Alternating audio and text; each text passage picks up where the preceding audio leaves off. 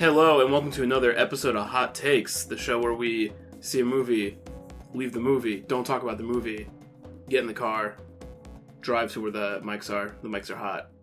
Then we talk about that movie. I'm joined today by I'm Mike Birch. that's Mike Birch, uh, founder of Story Screen, Monkey Man, and I'm Jack Kolcheski. other Monkey Man. Turn this podcast off right now and go see that fucking movie. Don't listen to us dinguses. If you haven't seen this movie, go see that movie. What do we see? What do we see, Mike? Oh Uh, yeah, today we saw I should say what movie it is. I thought you were doing a bit. today we saw the ninth installment in the Planet of the Apes franchise. We saw War for the Planet of the Apes. Yes, we did. You guys all right? I'm okay. I mean, that movie, like, really. Hey, you want a hot take? I think that was the, my favorite movie this year. Birch, how do you how do you rebuttal I that? did not like this movie. This fucking ass. He's a piece of shit.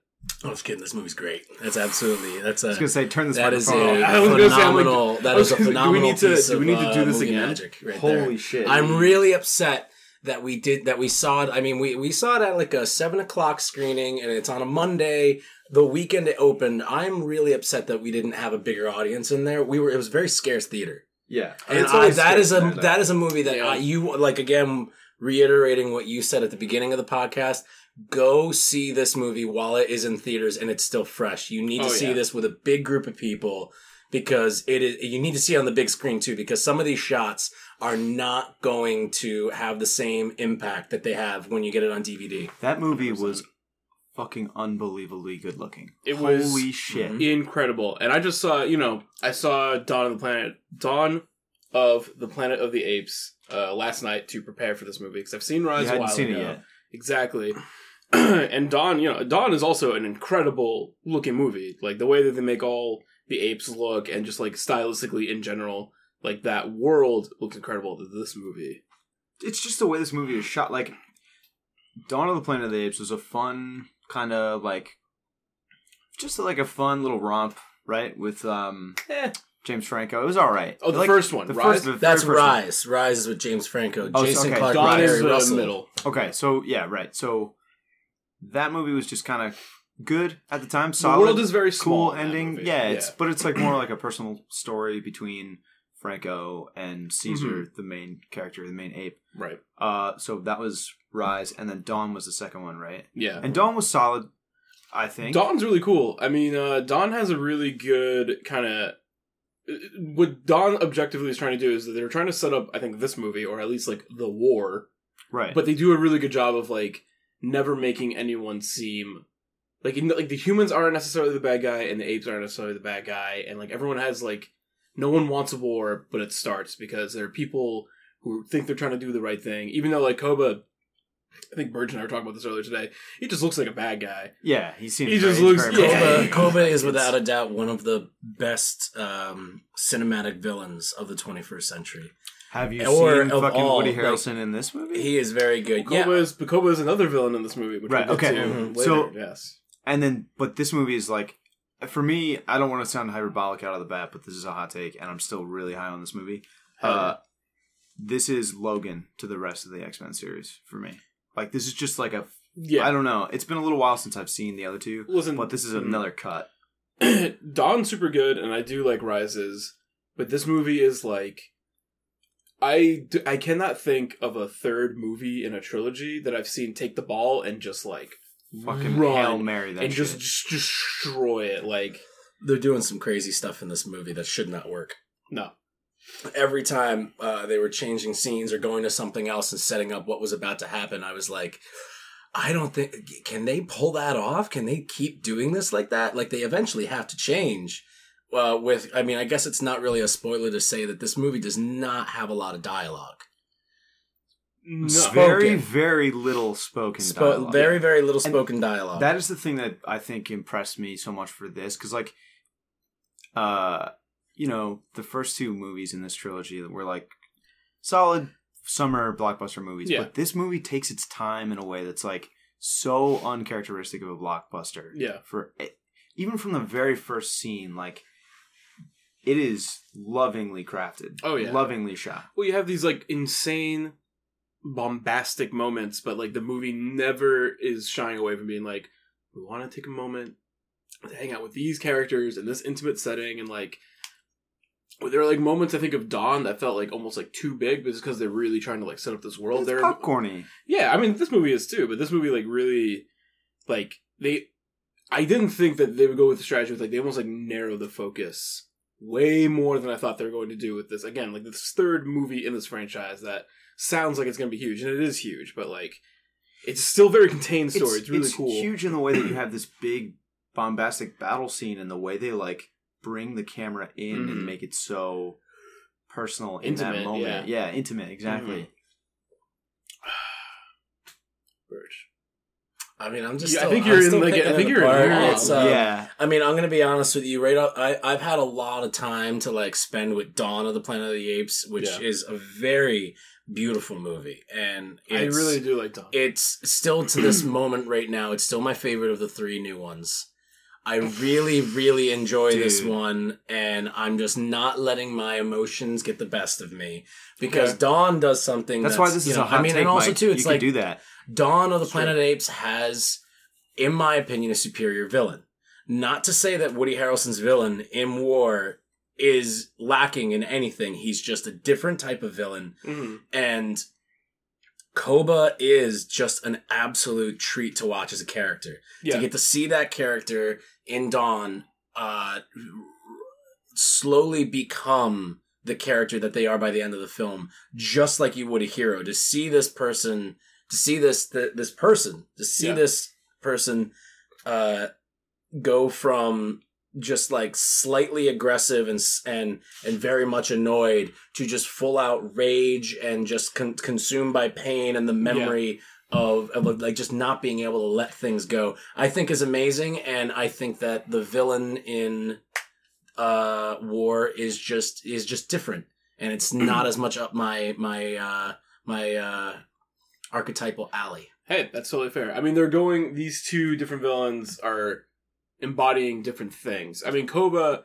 I really, I, I, it is good to spend some time talking about Koba and talking about Dawn because um, I think like there's ten years between Rise and um, Dawn of the Planet of the Apes, Mhm. and then I think we only have two between this movie, years. and also we have which a director is a change. lot more than i thought it would be yeah, I looked. I up. was expecting maybe like uh, a couple months Hmm. or something like that but they they really just go into it and i guess the main the main reason for that is evident in the beginning right, um um, but Koba, i didn't expect that i didn't Right. expect that long of a Mhm. I, I thought because the way Dawn ends is just like wartime, motherfuckers. Yeah. like it, it just seemed like I was I was half waiting for it to just boom, like start right from that scene, like with uh, I I believe it ends with him like on the top of stairs or something like that, and everybody's like, Uh, "We're going to fucking war!" Like you just saw it last night. What what what's the I'm- how final it ends- shot? I think it is on the stairs. Well, he does the the head grab with the uh the scientist who helps him out, like the nice human, and he kind of is just like he's like war's coming. I only really remember the last line, but he says war's coming, and even if it's like not the ape's fault, the humans are not going to listen. So like we're gonna have to fight. Yeah. Um, but like seeing the evolution, like listening is a very important thing in this movie. Oh yes, but seeing the evolution of Caesar, but I do, yeah, Koba.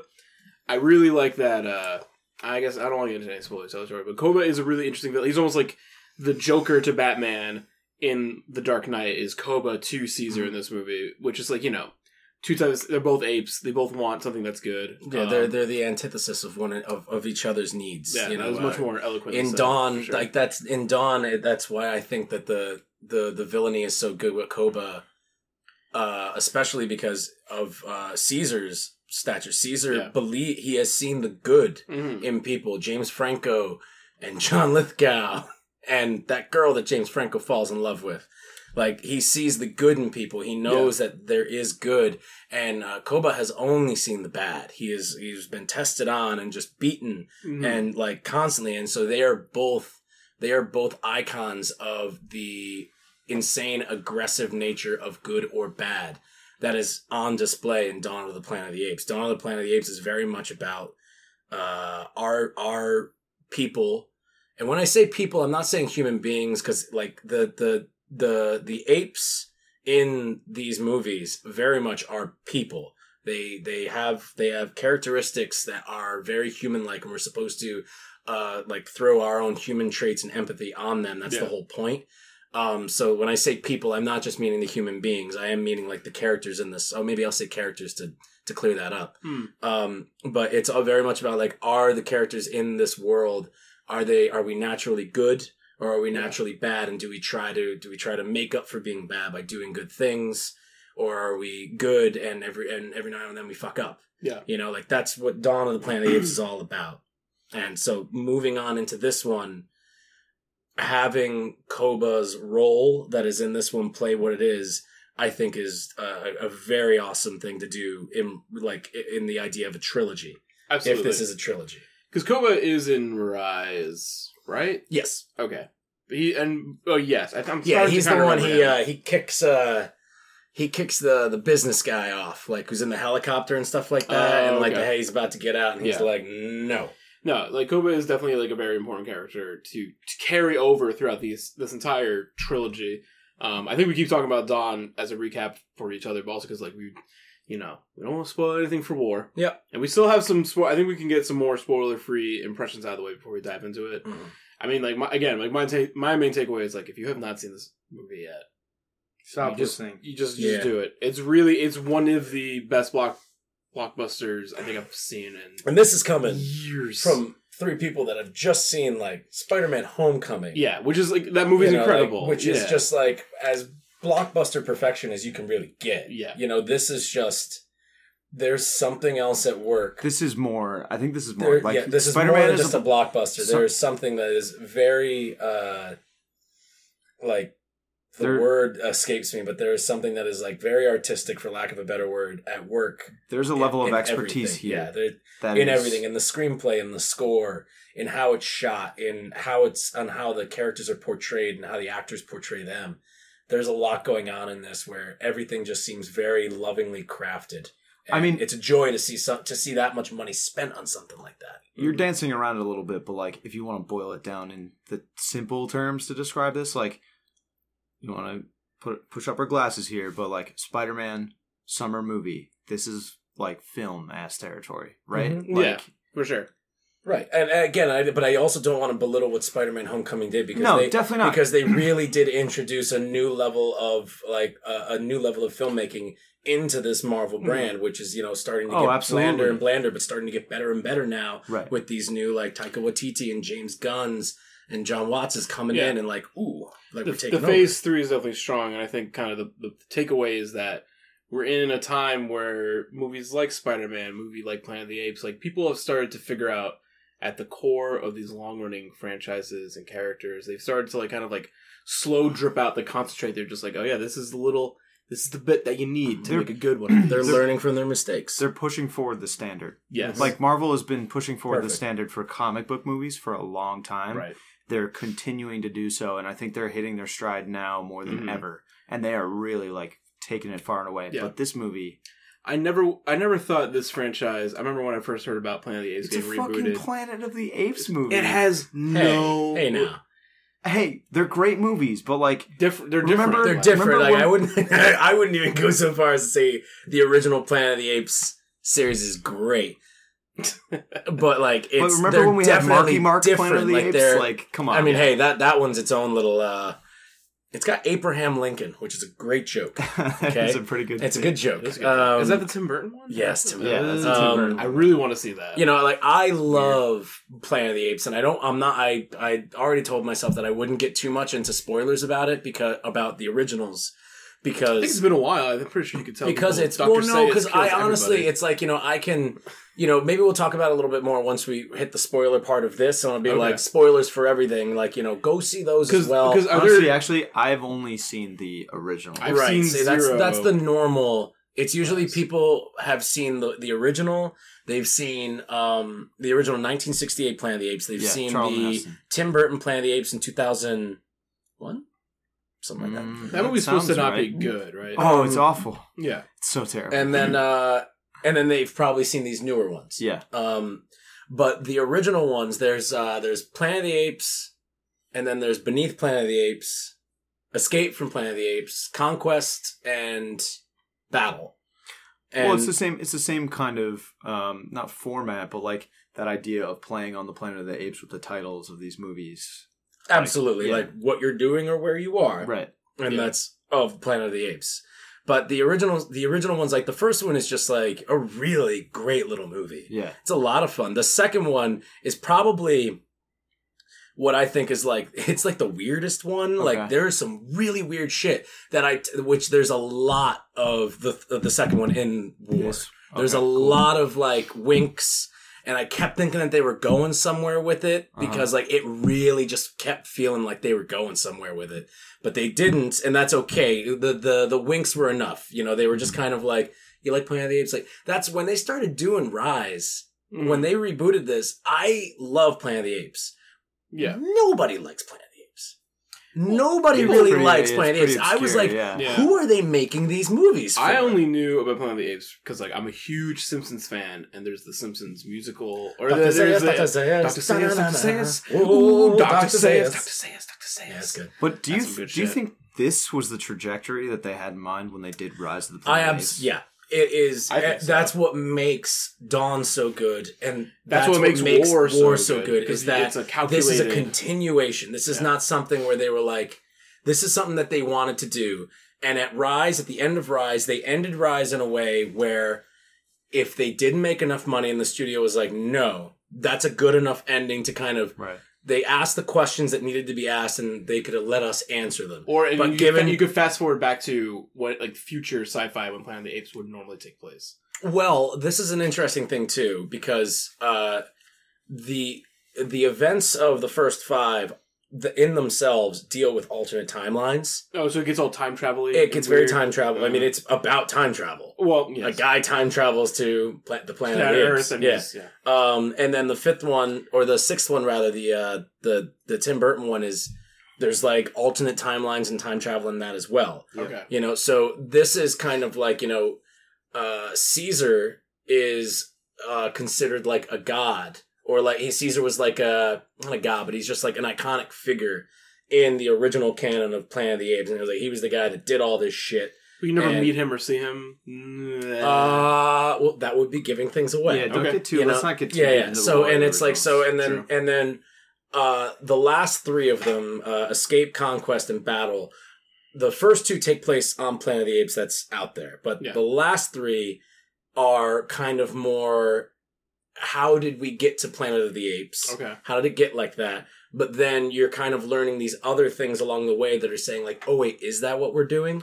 And the Mm-hmm. last one was a it was a huge failure. Battle for the Planet of the Apes was a huge failure. They were pumping these things out once a year for a while. Like it was 68 was the first one, then they made one in like 70, 71, 72, 74. So the budget must have been getting run real thin. Real of these, thin. I think yeah. the last one was made for like barely over a million dollars. Okay. Made the least amount of money. So, so I mean, kind of comparatively though, these movies are much more uh, it- grounded. It's like this is a different animal. This is a different. Hey, Hey. same Mm. animal though. it's the Um, same animal. Same actually. animal. Yeah. You're right. Yeah. So these movies are much more like grounded, much more trying to tell. Uh, I mean, they're not concerned with the lore of the original Planet. like it's No, like a but it- I prequel think- slash reboot. Like But- they're Yeah. they're not they're not. This is not the continuity no. Well, of the originals. Hold now, on, could though. this be an alternate timeline? Totally. It's all about alternate timelines and time Exactly. travels, and Yeah. this this is a very this is like a uh, the kind of lore building storytelling of what could ultimately lead to that Planet of the Apes Yeah. that you see in the original. Very much so. Yeah, but again, like agreeing or disagreeing with it beyond just agreeing or disagreeing Mhm. it would would spoil some major things in those original five. So it's kind of like Yeah. you All right. kind of just got to check them out and kind of see what you pick apart. Speaking of spoilers, so you know, let's. uh Oh, hold let's, What? We've barely talked about this fucking movie. Well, oh, because we want to talk about this movie. okay, let's talk about why we like this movie, other than just being In- like, "Duh, this movie's good." It's hard. okay. It's gorgeous. Yes, The way that they use allegory, is impeccable. fucking crazy. yeah. Um, the score is amazing. hmm It is really good. The score is really, really good. There are moments where I was just like, man, this is like like John Williams Star Wars level. It is. of, Well, it's like, Michael good. Giacchino. It's Michael G- Giacchino. Giacono? Mhm. I'm not Italian. Gia- It's okay. Giacchino? Yeah, it's uh this is the guy who like pretty much is like running everything right now. yeah, This I mean, guy is, he scored. uh, actually, his earliest shit, I think, was like the first couple Call of Duty games, like back when Oh, he really? World War II. That's really cool. And then he did Lost. Made a big name for himself with Lost. Ayo, high five. Hey yo. those are those are your host those host, your lost boys Lost boys. over there. Whoa. doing some hot fives. Yeah, you like that? Good some job. hot fives.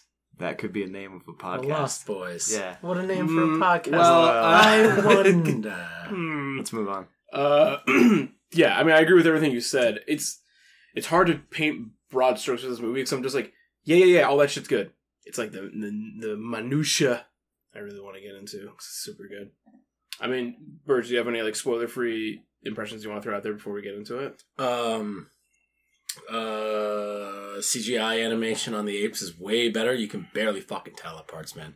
There were parts Dude, where I could not tell if honestly- It's that good. was like. it's good. In if Dawn, I could not like, tell next if it was uh, CGI or a animatronic. There were parts where I could not tell Yeah. with certain ones, and like that, that's something else to pull off right there. Especially um the orangutan. What's what's his name? What that- Maurice. Maurice. Yeah, He looked unbelievable. the part where there's a scene where he gets really Maurice close. has always looked good though since the first. He really one. has always It's- looked very he's good. really like they really capture like, But like the small eyes that They- like give away they so make much him on that large emote. face. Yeah, they make him emote super well. Whereas like Caesar has more of like a face, like a normal recognizable like face. but the way all the characters emote. it's incredible. Like there was mm-hmm. a scene, without saying anything, there was a scene, and this is where I think this movie like really hit me. That there's, it's just apes communicating with each other, yeah, and like the amount of pathos and emotion that they get through in just mostly wordless communication between Yeah. apes and them emoting. I looked over at you and I was like, "This is fucking amazing." yeah. It's a movie that's mostly in sign language. This That's is this is awesome. uh, going back to Rise. Yeah. Uh, and again, like me and Robbie were slightly talking about Planet of the Apes earlier because he had 'Cause just, I just watched saw Dawn and we wanted to talk about it. Yeah, but we tried to not get get rid of too much. Um, but one of the things I really love about Rise is uh, Andy Serkis's performance in that is like he should have won Best Actor that year. Like he w- he has two lines in that movie, which Mhm. are in this order: no, and Caesar is home.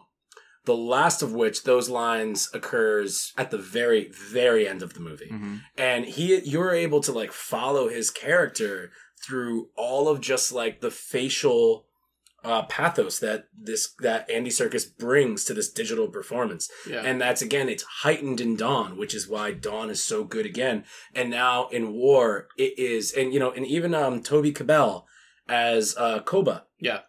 in Dawn is also absolutely fun tidbit that I told you. Oh yeah, that is, This, this, is, actually fun. really Uh. Andy Serkis played King Kong in Peter Jackson's King Kong. Oh wow. And then he played Caesar in uh, Rise of Planet of the Apes. Mhm. And then Toby Kebbell took instructions from Andy Serkis on how to play a monkey. And Toby Kebbell did the work, CGI work, motion cap work for Kong in Oh, Skull. Island. Island, yeah. Fun and that, Fun then little, together, fun yeah. little tiny thing. So you got but- two actors who are always being monkeys. Everybody in war, from the from the, the the apes to the chimps to the orangutans, everybody is emoting like I want to know who these actors are that are playing I that are doing thinking the mo- time. mocap for these Yeah. main like this main group of main characters that we have that go Yeah. on this journey in war because there are some of them like uh Luca was the ape He's the gorilla. and- yeah the gorilla the and gorilla. then the chimp that's with them I think Rocket is his name. Rocket, right? Rocket, Yes. And so like they are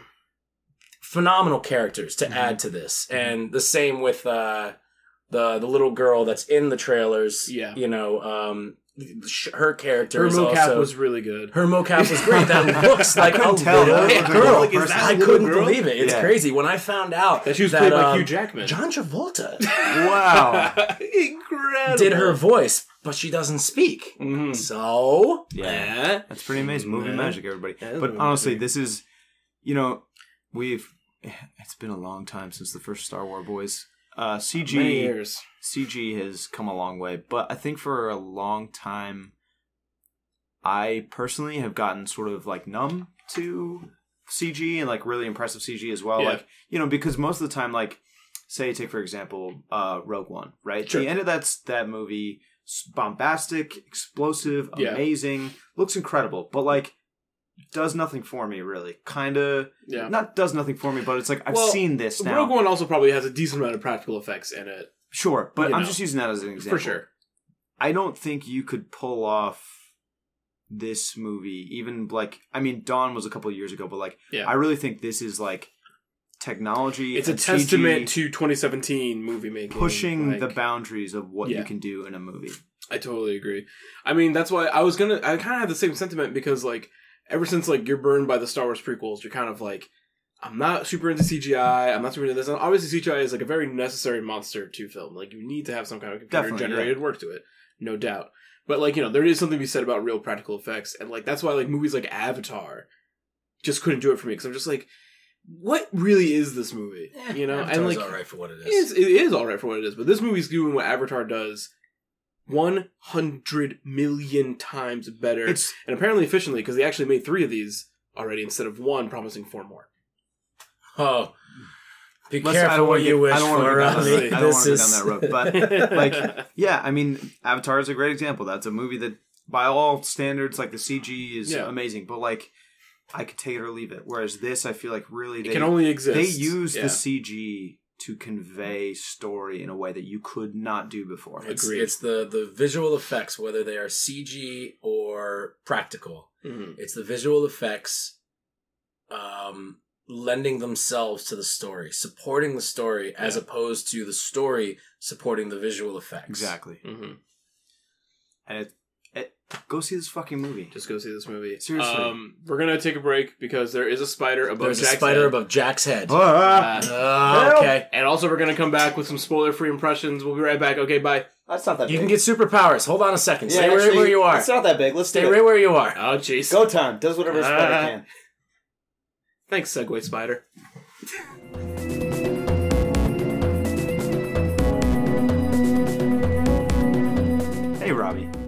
That sure was a good movie we just saw. Oh, it sure the hell was. But that's not the only good movie that we've seen recently. No, we see a ton of good movies all the time. And we recently saw, Spider-Man: Homecoming. which we also really liked, That movie was super good. and we recorded a podcast for it. So you at home, the listener, Wait, we did? we did. No, I thought we were just sitting at a table having a chat. No, I had a secret microphone. That there, Robbie, there's a camera there, and there's a camera there, and also I put a camera in your shower. But Huh. that's not for this. All right, that's fine. We recorded a podcast about our thoughts about Spider-Man. And it was super good. Yeah, hot take. We liked it. Yes. But you can check that out on storyscreenbeacon.com Mm. or under the Story Screen Presents banner on any of your favorite podcast apps.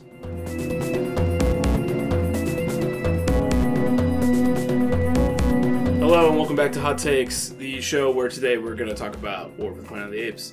You have heard the first part of our podcast where we did no spoilers. So now you're back. We're going to talk about spoilers. If you don't want the movie spoiled for you, why the hell haven't you seen it yet? Please see it. You should have Please. stopped. You should have stopped. We gave you a chance. We're sorry that our commercial break was so intriguing and you stayed through, but now you're here. But Now we're gonna tell you gotta that- Stop. now we're gonna tell gotta you turn that it off Caesar if You haven't died. seen it. So fuck you. Oh. Caesar's dead now. Well, you know, we told him spoiler free. I gave him the warning. No, Caesar just went to sleep at the end. He could have. It's ambiguous enough for like the Man, you really movie. jumped off with that one. You're like, spoilers. Boom. That's the last thing that That's happens in the the movie. one thing you Shit. see. Dumbledore dies at the end of one of the Harry Potters. What if somebody was like, Oh, "All right, I'm just taking my headphones you. out. Uh, here we go. I'm just let me let me hit the pause button. Oh, Jeez. it's over there. I gotta get To up. be- and do- oh to be- fuck, Robbie. To be fair, they did warn me. Oh my god. um. um, Well- I love the opening of this movie so much. Yeah. That opening Oh, is using gorgeous. the using the um the the. well You're talking about the overall Mm. action scene that happens. the scene. I actually really like how they used the text because that's what tells you first off. You know, when it first happened, I was like, I think this is what they're doing, and at the very end, I go, that's what they were doing. Is they are sending a signal. They're like, this is it. This is the end. This is a trilogy. yeah. This is the final story that we're doing in this, Mm. um, and w- without knowing, because ha- they haven't like advertised it as that. You know, when No, they came out with no. Logan, Honestly, they were advertising like this this, is- is this the last kinda the one. last- well, this is the last when you walked in, you kind of yeah. like you kind of understood like, all right, this is a capper, this is a final chapter. With this one, you didn't know if how's this going to end? Is are they going to go somewhere else with it? And that was kind of fun. I really want to talk about the marketing for this movie in general because we've had this conversation a bunch. Like Especially when we do the the course of this trailer year? podcast and stuff. Coming attractions. going into this movie, like having seen the trailer, we didn't even do it for. Uh, we didn't because I coming didn't want to attractions watch any new ones. And, yeah, uh, and- but also like the one I- that we would want to watch that we have seen was like from forever ago, so it just made Yeah. no sense. Right. So, but they've shown this movie and they've shown like Woody Harrelson doing his um, Apocalypse Now kind of thing. Yeah. They've shown him like being the general, the the the military leader villain. They've shown a lot of like Mhm. kind of explosive scenes. They've showed a lot of action, but like that is so not what this movie is. No, yeah, the things that are like really like you know, there are some shots of this movie that I'm like, I'm surprised this isn't in the trailer. Like the one scene where like Caesar has um his his posse at this point, his four squad posse, and he's like they like kind of kick down this door into like I think where they find the blonde girl, Mhm. And like it's just like the three of them, and he has his fucking shotgun, and the like the su- like the sunset is like shining behind them in this dusty old house, and like it's so ridiculous that they're monkeys with guns, and I never don't buy it during the movie. The I'm never like lighting- this is so weird. The lighting in this movie Holy shit. is unbelievable. The lighting is so fucking good. What's everyone's favorite shot of the movie? I have mine, but I'm gonna save it for last. Uh, Jack, go first. Narrow it down. Just do it. Oh, man. Come back to me. Come back to me. All right, Birch. Uh, my favorite shot in this movie. You want Yeah. you want me to just think of it off the top of my head? Yeah, if you. That's hard. I have mine already I kinda guess it would be. I guess we are spoilers, so it would probably be like the first thing off the top of my head would be uh, the very way closer than it should be shot of Caesar. with the gun. Uh, to fro- Woody no, no, no, from behind uh, after the uh, after the uh, the first gas tank has exploded, and he's like kind of looking at it. Um, that's a really good shot, and it comes in very low, Yeah. and it's very well framed out of nowhere. Uh, and it kind of communicates just like kind of like the order and the chaos that's about to that's Yeah. about to happen. Uh, that's really good because the oranges and the whites and the blues really pop, and he's brown and he's right there. That's Mhm. that's the first thing that really pops into my head. Um, I mean, shots in general, I really liked uh, how um, uh, Bad Ape, Yeah. played by teen heartthrob Steve Zahn. um, Uh, I really liked how uh, we couldn't tell that he was an ape until it was revealed. oh, I really do like I the mean, that was like, really cool. You know, it, on it- it- horses when they were going. Yeah, up Even the and the- top of the yeah. tower Yeah. too. That's because really I. I think it's really neat because you know underneath that we're gonna have a cartoon ape, no matter how well the cartoon is drawn. yeah. But He's until we see most- that, he's the most it's, it's an actual jacket. too. Yeah. you know and i think that that kind of lends to like the the reality of it where it's like this cartoon ape can wear a real jacket Right. that eventually is being worn by um a little girl Right. Uh, even the shot where um you have behind the back of of Steve Zahn's character hmm looking over the horse, and you can see the out of focus, like in still in the frame. You see the little girl. Mm-hmm. That that was a great shot as well. Mhm. Yeah. Um, my favorite shot, or at least like you know, uh, for me, my favorite shot was uh, at when Caesar gets the gun and has it to Woody Harrelson's head, and but it's the close up on Caesar, and it's just like that yellow. oh yeah god heat. he is just and it's like fucking it's like that extreme close up, and it's like Mhm. that's my favorite shot of the movie because I'm just like, I can't believe this movie looks like. I just can't. I'm. I was in that you shock. I was like, feel for what you're seeing right yeah, now it's just I- like I, there's no doubt in my mind this is like movies in the, in the Like, theater, I'm always so nervous that like you're gonna get that person that just doesn't feel like giving themselves over to the movie, and they're just gonna Yeah. continually laugh when they see like a monkey on a horse or a monkey with a gun. It's definitely You know, and we didn't get that. We had a small, it, and it's it it is, and it's supposed to be. Yeah. It's supposed to be different because I think because that's- the idea yeah. is we're supposed to connect with these with these people that are so much more different than Mhm. we are and that's the whole point. point and i was really happy that we can get one of those when i saw dawn we had a group of people that were just like making fun of it for the first like 25 minutes and then finally got up and left. I don't know if they were asked to leave or they just finally got and for the first Yeah. like 25 minutes of this movie you're like guys this is what the movie is. Didn't you see the trailers? Like you get what it is. Did you guys just come in here to be assholes? Yeah. but it, I think that uh, the, how this movie is able to create that emotional connection in a in an audience of mm, from different backgrounds of different ages and is able to kind of like bring that all together in a cohesive blockbuster style Mhm. that's amazing like i it might not be one of my favorite shots but one of my favorite moments is Yeah. when uh, maurice calls nova the little girl brave and brave Oh, is, that sequence there's that is so there's that the yeah. move in sign language for brave is just very strong Mhm. and and she and she like comes back and she she asks him like brave and he Yeah. does it again and then she does it again saying brave and it's that one's really good and then that moves into another great scene Yeah. of her asking if she is an ape which we'll get to because that's a very big I, yeah, there's a lot of big moments in this movie that I want to talk about more deeply. But even Mhm. like favorite shot, that intro scene where they're just kind of like Yeah. the the reason I think the intro scene is is maybe my favorite shot is because I had very different expectations going into this movie. Yeah. And then you go into the very first shot of this after a very that opening Mhm. where it's like, no, this is the finale. Yeah. Yeah. And it's like strap in. And now it's like now we're just gonna have like really tense Michael pronounce his Italian name. Giacomo Giacono really tense like violins and that's where the score kicks in Mhm. and it's just like the soldiers are slowly moving up the hill Yeah. and it's fucking gorgeous and the score is just like you just your hairs stand up and i'm like Definitely. oh that's what this movie is Yeah. holy shit I like that for the opening. I really like because uh, one of my not one of my big gripes. Like, if I can give a shit, but I'm watching Dawn of the Planet of the Apes last night, and like, I wasn't a huge fan of the opening of the movie because the last thing I remembered from Rise of the Planet of the Apes was that they are swinging on the Golden Gate Bridge to the woods, right and then Dawn of the Planet of the Apes opens in a very similar fashion, and I was confused as to how much time passed. But then you're like, oh, but the world, like Los Angeles, is like kind of overgrown and like neither the uh, previous two the Dawn didn't have um uh, a, uh title card sequence no. didn't have text at the beginning No. to catch you up you got No. caught up through dialogue Uh, maybe there. w- No, okay. So in the beginning of Dawn, they have like a almost like a la two thousands like catch up where it's like they, it's like you hear kind of like radio broadcasts or like news reports of oh, the that's virus. how they do it yeah, and then Okay. you, you're jumping from like vignettes on like a globe. I see And they piece they're like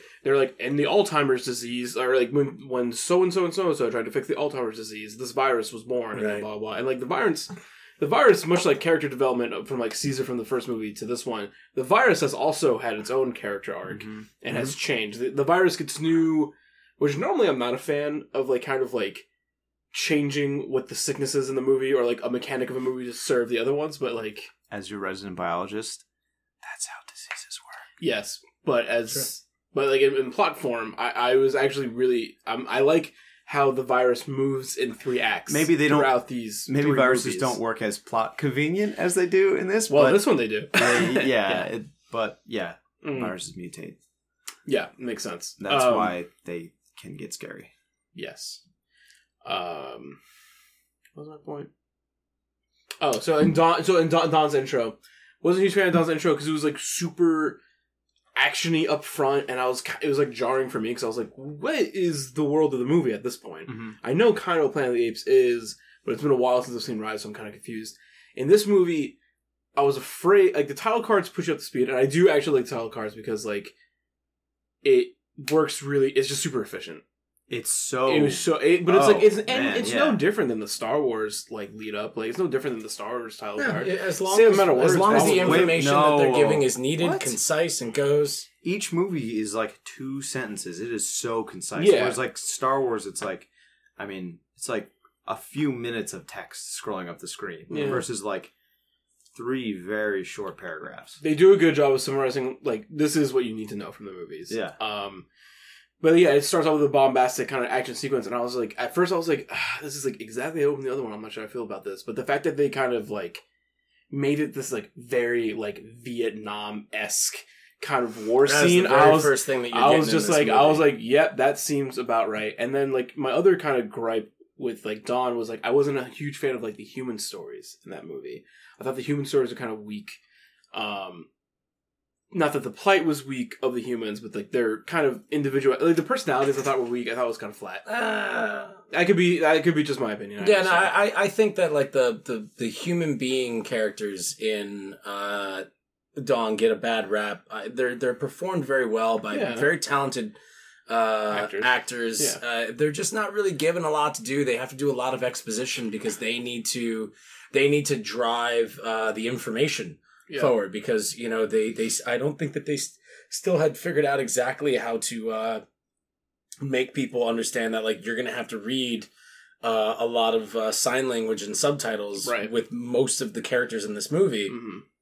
and uh, I think that's why they kind of escalated from you know they graduated from having about maybe you know five or six uh, main human characters in Dawn to pretty much having three in this one, one of which doesn't speak. You're right. You know, well, that's because the human story in this movie is the apes. The human story in this movie mm. is the apes for sure. yeah, the but- humans that we have in war are are very much the the the worst of us, the the worst parts of humanity. They are the the ones that believe they are better just because they're the ones that can understand what being better is. But I think war And is they don't also, want to communicate. They mm. don't want to talk. They just want to. They they just want to get rid of anything that's not like them or anything that could threaten them.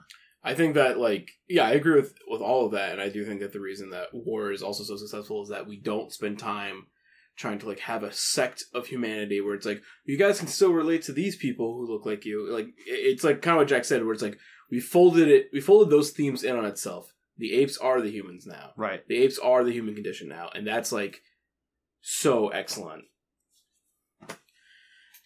It's It's so good. Yeah. It's a good movie. I mean, it's gotta again. It's happening more and more with movies. You know, just like between like Logan and Get Out and Colossal and you know a, a, a lot of movie. Even like there's there's some really great things in Guardians of the Galaxy Volume Two that came out this year. That yeah, that movie's incredible. I mean, yeah, it's incredible. Yeah. But like the uh, the the the points of these movies, the the themes that they're dealing with through all of these different metaphors and allegories, you know, are are really just about like this is how we can better ourselves Yeah. as a people and not just as a person.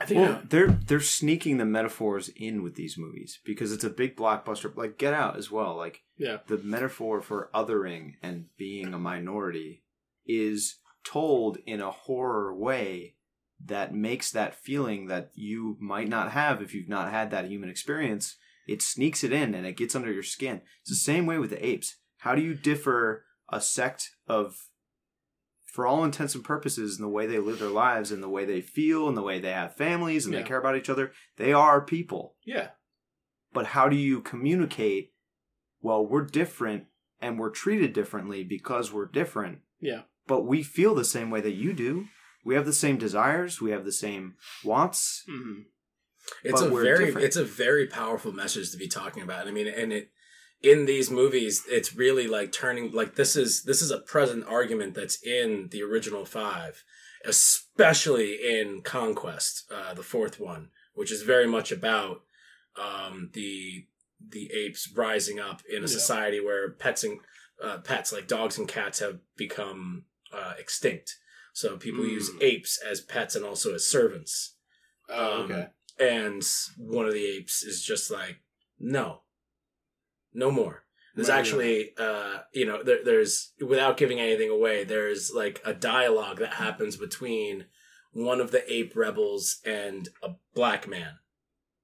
And the conversation is about uh are you really willing to the black man asks the ape are you really willing to go to this these extremes of violence? Mhm. like why can't you show mercy? And the ape says uh slavery like th those that are enslaved will have their will have their vengeance will will will take the power. Yeah. and the black man says as a descendant of slavery i'm asking you to show mercy.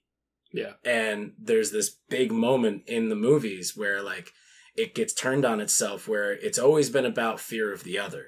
All the from back to the first planet of the apes even back to like the original book that's based on it's what it's all about is the fear of the other and there's a moment in the original five where all of a sudden that turns to very much specifically what we've had going on in our history as a nation as america Yeah. and this one is it's very important that this one takes place in america oh yeah it is it, it sure. is, you know not even so much that like what's going on right now in the world but just that this is this is this is the place that this is taking place and these are the cultures and the nationalities of the people that we are dealing with. Mhm. And I think that also lends itself to like there's not a lot of dialogue. Like you could put that sign language, the subtitles in another language. The only thing that you'd really be dubbing would be maybe the hundred lines of dialogue that are in this movie, give or take like a, a monologue or two to just like make you understand where characters are coming from because like there's just really not a lot of talking. And like I mean, I really liked Woody Harrelson's uh big like monologue there. He bit into it pretty good, but it's I think it's the enjoying it is very much the line between che- like taking something Yeah. as cheesy and taking something as sincere. The as only- sincerity. This The only- movie's very sincere. It's very, It's very sincere, There's and I only think that one there's- issue I have with Woody Harrelson's character is that, and it's not even his character; it's like the way they use him. Um, Why is he shaving in front of everybody that just that- got there? That's Like, kind of weird too. But that's, that's, a little actually- weird. I kind of forgot. Why about is he doing that? And like, Woody, get, let's get up earlier and do that. You got to go and talk to these guys. let's be honest. You don't have to shave the, the front of your head anymore, Woody. It's okay. Yeah, it's fine. That's true. Well, It looks someone on the cool, back. but yeah. it's cool. Uh, there's a big point when they when they first when Caesar kind of gets to the where where he's like chained up and brought to Woody Harrelson's like quarters basically, and like they have their first real exchange, like where they're conversing. It is a huge exposition dump, Yeah. and that scene, and that's and like you know, this movie is like so so so good. But I remember there was a point where he's like making his uh uh hot toddy, Which is really funny. It's just like I love that. the whole time, I'm like, what is he doing? what is he? I know. I kept waiting. Like, is he gonna pull out No, like but- an, an alpha and omega thing and like burn Caesar? Like, I Ooh, that kept would've thinking that's what he was doing. He's heating something up and he's got a knife. I'm like, what is he doing? And then he's just like, I'm just making myself a a cozy little drink. But I mean, so many of the scenes in this movie, because I think largely of the score and how good it looks, Yeah. like you just get so pulled into a scene that is like really, really tense. And that Oh, level, yeah. that that scene with Woody Harrelson is tense. is so tense, and Yeah. he's boiling that thing of water, and you're just like, what the fuck is he gonna do with it? and it's like cutting back to Caesar and like water. seeing him just like weeping, being like, "I'm so upset." Like, because like the whole even in in Dawn and Rise and in this movie, like Caesar is self aware. He's so self aware enough because he knows how because he is part of the inception of this whole thing, and he knows that like he's part of why this other race of people are dying. But he's not about to back down and like Mhm. Let them command him because he's just like, I deserve to be here too. You made me. Mhm. This is your problem, but I will show you mercy, unlike what you will show me. Right, that's one of the things that differentiates Caesar from the rest of the apes. It's not so much that he was like he's the one that's lived with this Mhm. uh, vaccine or disease, however you want to call it, Yeah, in him for you are, longer, so he's a little bit more far along. It's uh, that he was raised by humans until it was shown to him that he doesn't belong there, Yeah. and then when he went into the apes world, it was shown that he didn't belong there either. He's he's very much a child of both worlds, Mhm. and so he understands humans. Again, this is one of the big things that comes into play in Dawn. He understands humans more than the other apes. So he Yeah. is the rightful leader. He is the one that can communicate to them this is what the human beings are thinking about. And it's in war at the beginning of this where He shows he mercy, introduced yeah. into he shows mercy and it ends up taking away the most important things to him. It, it ends up uh, uh, the, the the people that he lets go are able to come back because they know where they are Yeah. and uh, uh, murder his wife and son, eldest son. Uh, I did not think that was going to happen. that, that's crazy that they do that too Uh, because the so son is such a early in the huge character in Dawn he has a and huge the, the arc, survival yeah. of the wife is such a huge uh, development in Dawn. That's one Yeah. of the big things that leads Caesar to when, trust. when they kill off those two characters and like it's the end of Act One is when those characters die. I remember just being like, "Wow, I did not Yeah, think they they were really going to kill." Like they are re because those two characters are like,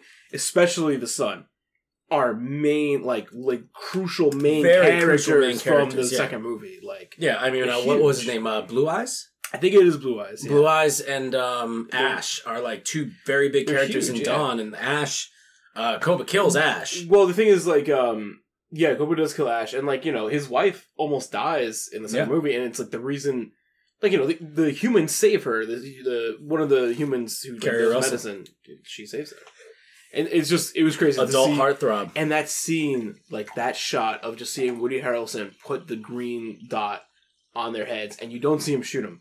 You just kind of Mhm. know what's going down. Like it's very like you know like like Navy SEALs like killing Osama bin Laden, like getting into like that, like that. That's like what that scene really like looked Right. like, and it's just Yeah, and that's The also scene in the cat- It's like, really scene funny that they that- call the son Blue Eyes when uh in this continuity in Rise, um uh Caesar's mother was called Bright Eyes. ah. So he named his son after because it's probably one of uh, the first things yeah. he understood. Mhm. Yeah. Yeah. I mean, yeah, and he would have been told like what his what his uh, mother's name was, and that also actually links into to the original um, the the the name of uh, his second son in War that we're shown uh, Cornelius uh, plays into continuity from the the original The previous. from the original uh, Yeah. the original series. sure there's a ton of like little nods and winks. There are, and that's kind of like why every time I watch these movies, I'm like, I'm definitely enjoying these a little bit more than Yeah. everybody around me because I'm like one of four people on the planet that enjoys the original Planet of the Apes. Yeah. Like I'm like, Yeah, we could just talk about any of them right Well, now. it's you and like the people who made this movie because Right. apparently they're like, Yeah. yeah. we liked it enough to do this. All right, so like uh, before, like, so I wanted to real quick. I don't want to go into too many spoilers about the original, even though we're in the spoiler edition. But I did want to say.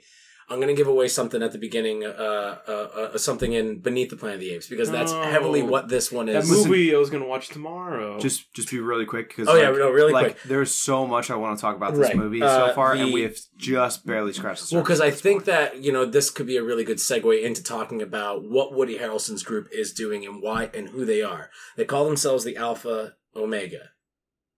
Okay, yeah, right? Like they, they that's what they're burning themselves. At. We Yeah, are yeah, the yeah. beginning. We are the end. Mhm.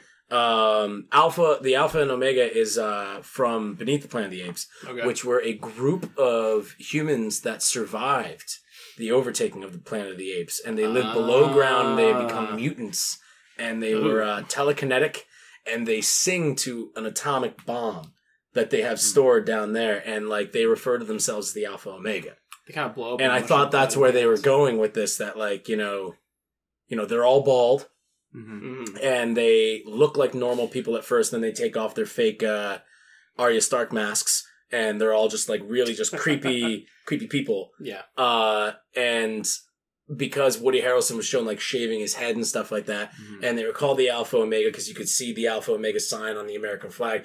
I thought that that's might that might be where they were going. Where I'm like, are they about to do fucking telekinetic mutant human Instead, beings? instead we see a, a mutated like social commentary on these humans and a Yeah. mutated like morale of them.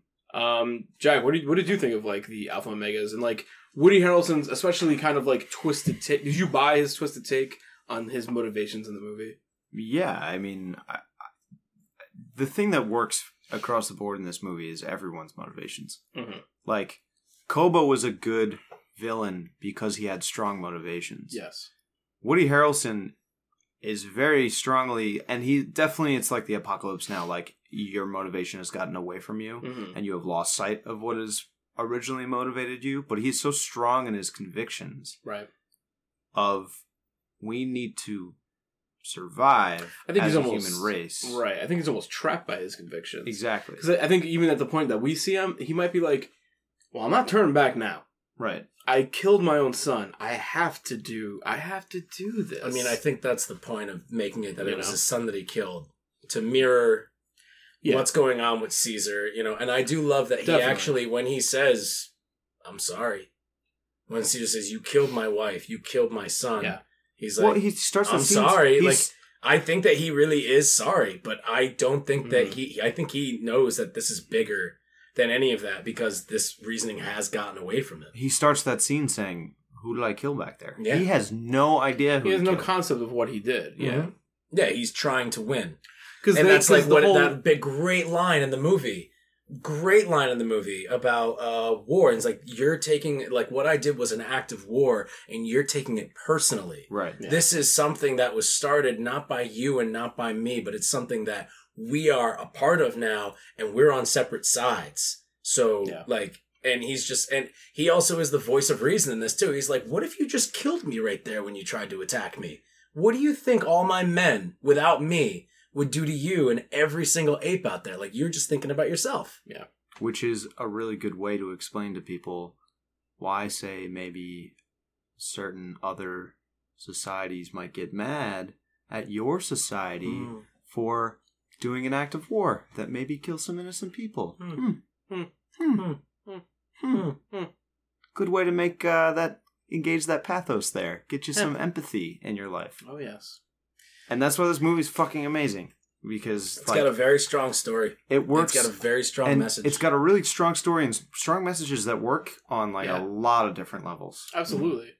You know, because it's not just that. If it was just that, that would be kind of a one note thing. But it is working on so well, I mean, like many you know, the movie. Not only is the like, movie they like crucify him for Christ's I mean, sake. I th- and Yeah. I think that the For reason that it's sake. the reason that they're firing on all cylinders is that they are really attempting to hit every single demographic. yeah, regardless of who you are, your background, your belief, or anything like that. They are trying to nail that blockbuster feeling, that empathy in every single person. Right. Trying to hit it. It's like, Yeah. what's your nerve that I have to strike, and then what's your nerve that I have to strike, and it. what's your? We have Moses crossing the desert. We have Jesus Christ on the cross. He even says "What Woody Harrelson. He pops up like soon after he gets him off the, cro- the Yeah. cross. He's like, "Oh, Jesus Christ!" Like hmm it's it's all there. Mhm. Yeah.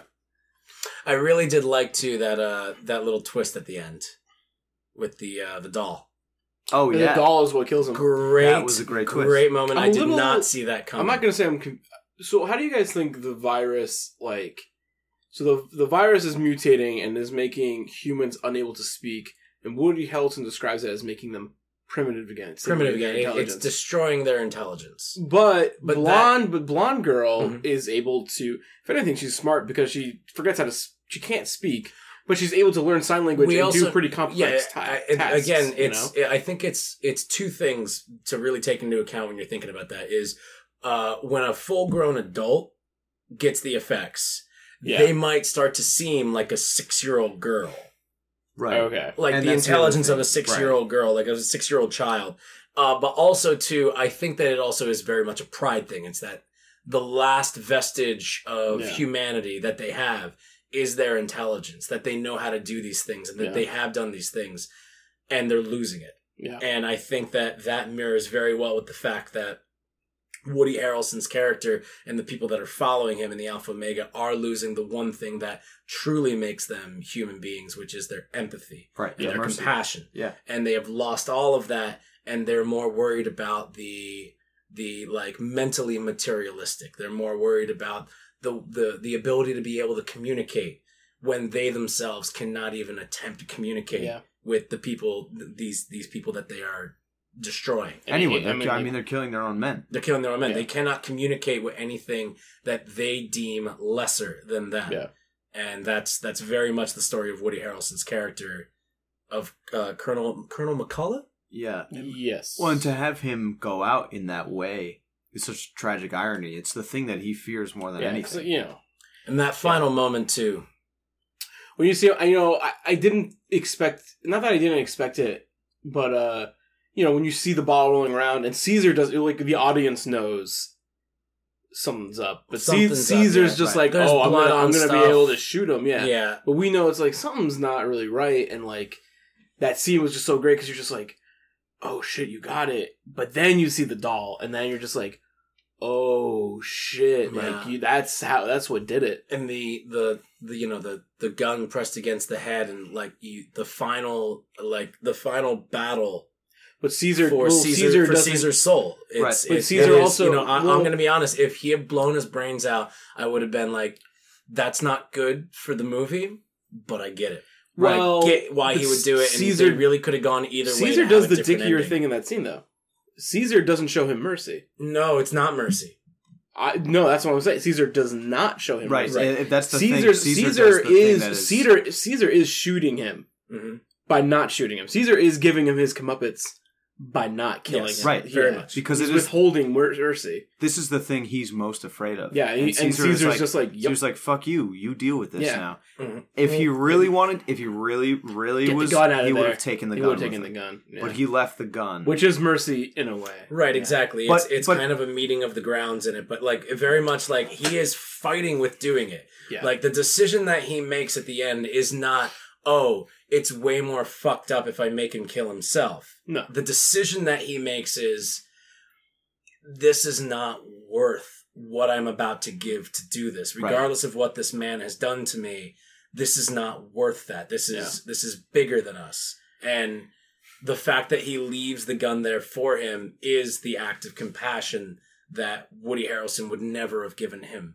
Mm-hmm. You know, he he says like lock him up, and if he's dead in the morning, get him back to work, and if he won't work, shoot him in the head. You know, it's Yeah. it, it's just complete merciless nonsense. And in the end, he he sh- after learning everything he has about Woody Harrelson's character, Caesar still He won't has cross. mercy. He still, won't cross that line. he won't he won't do it because it's it, and it really is like the war it should have been called yeah it's the it's the war for caesar's soul for caesar's goodness for the for the things inside of him that we fell in love with in the first one Right. and the decisions that he made in the second one that are just that made him the perfect antithesis to koba's bad guy Yeah. it all comes in because he loses that in this one he's Well, on a vengeance him. quest Yeah. and it almost gets everybody fucking killed Exactly. and it it's almost gets everybody killed like three or four Yeah, times well, He he's, he's, he's the reason. fucking up I mean, it's not so much that he keeps fucking up; it's that people just know who Caesar is. he is. keeps making mistakes that are putting everybody else's life in yeah, jeopardy. things that which is like I don't agree with that. and that's why the ending with Caesar dying works so well for me because when he chooses to not shoot Woody Harrelson and he puts the gun down and goes back out to save the apes, he's like, "I fucked up. I almost lost sight of what makes makes of compassion." Yeah. and I almost jeopardized the life. It did jeopardize the life of a lot of the apes, but almost Mhm. all of them. Especially my uh, my son. And now I Yeah. need to make this sacrifice no matter what it takes in order to make it right. What a great movie. It's cool. I love. I love the Instant scenes. classic. I love the scenes where he sees Koba. The scene where he's on the crucifix. Oh yeah, you want to talk about those? Ooh, I mean the Koba Yeah. scenes are just. Koba is Incredible. very much like still bleeding from like the fall that Caesar gave him. Like I think it's a very important thing that Caesar let Koba go, and that's how Koba died. Yeah, it's much. It's very much like how uh, Batman kills Ra's al Ghul in Batman Begins, where he's just like, I don't have to save you. Like, Yes, like uh Caesar like lets go of Koba's hand, but see, but like, then Koba like falls into a crane, then falls into this thing. He's kind of like, eh, I'm done with that. Mhm. I this this I'm. but I think you know, I think the idea that it's like Caesar had Koba and could have saved him. yeah, It's a it's a direct opposite to what happens at the end of this film. Right. When the uh, the struggle is so much more personal Right. oh yeah, in this one, but it's Like, you, you know really he did what he thought over. was the, was for the best of everybody, and look how it turned out in Yeah. war. And that's very much him at the end saying like, "I am I'm like Koba. I can't let go of my Yeah. hate." And they very much are two of a kind Mhm. regardless of if they each started at different sides of Yeah. the track. They oh, they met in the middle, right there at the end of both their stories. And Caesar's final moment is, do I do I take the plunge that Koba did Mhm. and repeat the same thing that I did with Koba, or do I yeah. do I try and do what I actually think is right? And that's what leads with the grenades and everything after Right. that. It's the the compass of morality and like you know I, I also just love seeing how like the apes that are called donkeys and like you know like the fact that they're they're they're apes that are just like yeah we don't know what the fu- like you know they're like it's I really like how we don't dive too hard into the psyche but you see enough like these are creatures who are given by the hand of God intelligence Right. and they're like, I don't fucking know what it means to be this smart. I'm gonna kind of fall back on like what I've known forever and just kind of do what the humans have been doing because it's almost like this weird Stockholm syndrome thing. Well, it's like- they they uh, react to fear. Right. They're they're fear based creatures because like that's what creature that's what animals Yeah. are. Even human beings, like we are sort of uh, like fight or flight, Mhm. and it's these are the these are the apes that like teamed up with Koba Yeah, and like and went against fear, Caesar out of fear. Right. Yeah, and when when Caesar beat Koba, like beat him, defeated him, uh, they were like Caesar will kill me. right. So I'm gonna go fight with the only other side that's That there. was probably And not going to kill me. Maybe That's an interesting uh, Well, it's mini movie that I'd like to see in there, where like I'd watch that. with like Woody Harrelson being like, "You want a what? I'm shaving my head, damn dirty ape." I'd love to see Woody Harrelson talking to a bunch of apes and chimpanzees. A lot of mini movies Well- I'd watch in this movie, like Yeah. how uh, Steve Zahn got away from the zoo. right. Well, that's very much a, a thing too. Like now we realize that there's a lot more stories out there. Kind of like The Walking Dead, we realize like Yeah. this all takes place in like Atlanta area, and then we realize I like, would- oh, we can I make a bunch want, of other shows. I do want to save like a good, you know, I think we're we're going to be wrapping up soonish. I think we still have some more meat to chew on, but I Mhm. do want to talk about like where do we think the franchise is going to go post this movie? I don't. I'm not there yet. Yeah, no, Definitely there's more to talk about. Um, I mean, going back to what you said about fear, that is that is the that is what you can see going on in society right now. Fear leads people to violence Yes, and leads people to tuck their tail between their legs and allow violence to happen. Yep. Oh, this movie's so fucking It's very so- good. I, I mean, we this talked about so good for like this culture. we briefly climate like right now. Oh, we we jazzed each other important. up. Uh, I'm gonna say that again just so it didn't get lost. We jazzed each other up last night. Um, I'm just making it worse. Don't tell them about how Uh, you jazzed me Yeah, last night. I was That's ja- not we were jazzing radio. each other. We were really they excited to to go see this movie. jazz you made me. Robbie was watching Dawn of the Planet of the Apes. We were aware of that, so we Yeah. were uh, texting each other Yeah, like, yeah, we're in the group "Ooh, I'm so excited.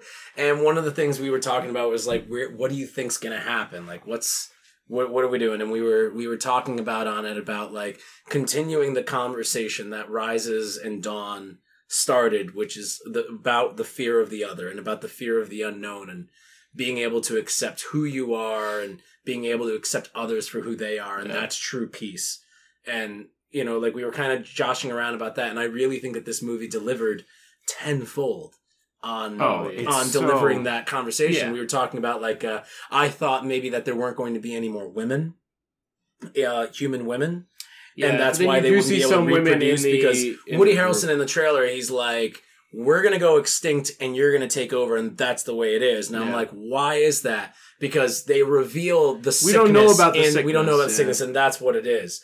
And But there are pretty much no women in this movie whatsoever. uh, there's a couple in There's the group. couple. I, I They saw they don't like, have. They don't. what- But they don't do but, much. But they have lost. But they have, and that's the thing. They have lost that part of their humanity where they care about surviving in that way through compassion, and their only way to f- survive is violence. Right. I mean, I you know, we get some great uh um lady monkey characters. Yeah, You know, uh, Lake Right. who is in love with uh in a very sweet moment right. uh between Lake and um Caesar's eldest son um Blue Eyes when they come together and it's just that I was like that's one of those first moments in the movie where they're really kind of showing you the intimacy of these characters and Right. how human eh, for lack of a better word how human these characters are Right. that will lead you to connect with them and empathize with Well, them. that was a moment that I actually like.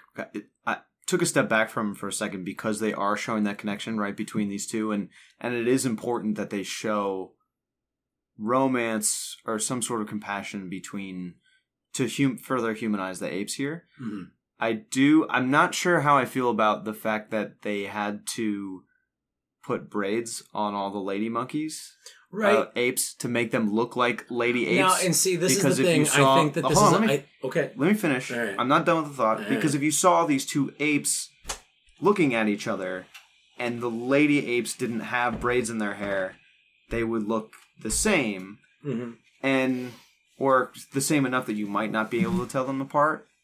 And as a Hollywood movie, they need to do that. But I kind of wish they didn't need to do that. Right. I, and, I kind of wish it could have been okay for them to look for them to look the same Right. because then you even though they are gendered differently like that's another conversation in that mhm. like they are gendering these apes where I think you don't necessarily have to do that so explicitly. You see what I'm getting at? I, I Yeah. see what you're getting at, and I, I, I was going to say that they probably did it for two reasons, one of which begets the other. The one main reason they did it is, yes, so you can tell the difference and you can see which characters are which, not so much that you can tell that's a boy and that's a girl when they're doing boy girl stuff, but also so it's like you can tell the difference between um, uh, Blue Eyes and you can tell the difference between Caesar's son and Caesar's wife. Right. And I also think, though, and this one's the far more interesting one, and I guarantee they, they had to have had this in mind, is that they they are forming a society, a community that is much like ours, and women and, and the females of our species do differentiate themselves different than we do. And the female spe- the females of uh, like ape species do differentiate themselves as well. It's not to the extreme of like braiding their hair and stuff like that, Right. but again, that is a communicative uh, indication of that's who this character is, that's who that character is. And I think it's mainly done so that when we see Lake, later on in the movie, uh, we understand who she is Right. because that really seems to be the only one that it that it plays into more. And i think it's more of a way to easily identify lake in the third act when a bunch of shit starts going on.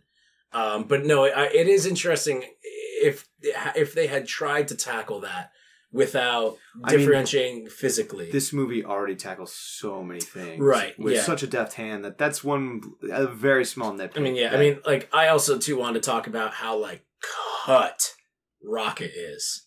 Oh yeah, you just see that guy coming and it's like whew, Homeboy's been climbing at trees for guy. watching for a while him now. is Rocket's the very big one in their little Yeah. boy posse. Well, no, no, he's not the gorilla. he's not the gorilla no he's the He's one of the two muscles. He's the chimpanzee. He's the one. Um, he's the he's the one that he makes um, it to the end of the movie. Right, okay, okay, okay. Yeah. the gorilla riding the horse Mhm. is hilarious.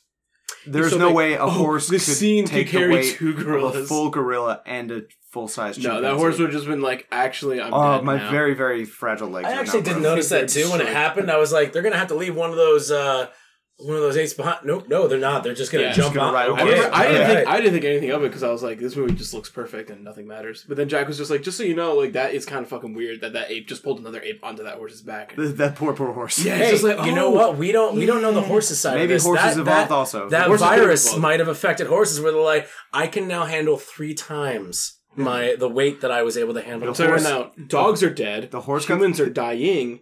The Horses horse got bit by a spider and now is very very strong. It was weird when that one horse was climbing along the side. of the yeah, that buildings. was kind of crazy. Yeah, but I liked it. It was Um, really really weird.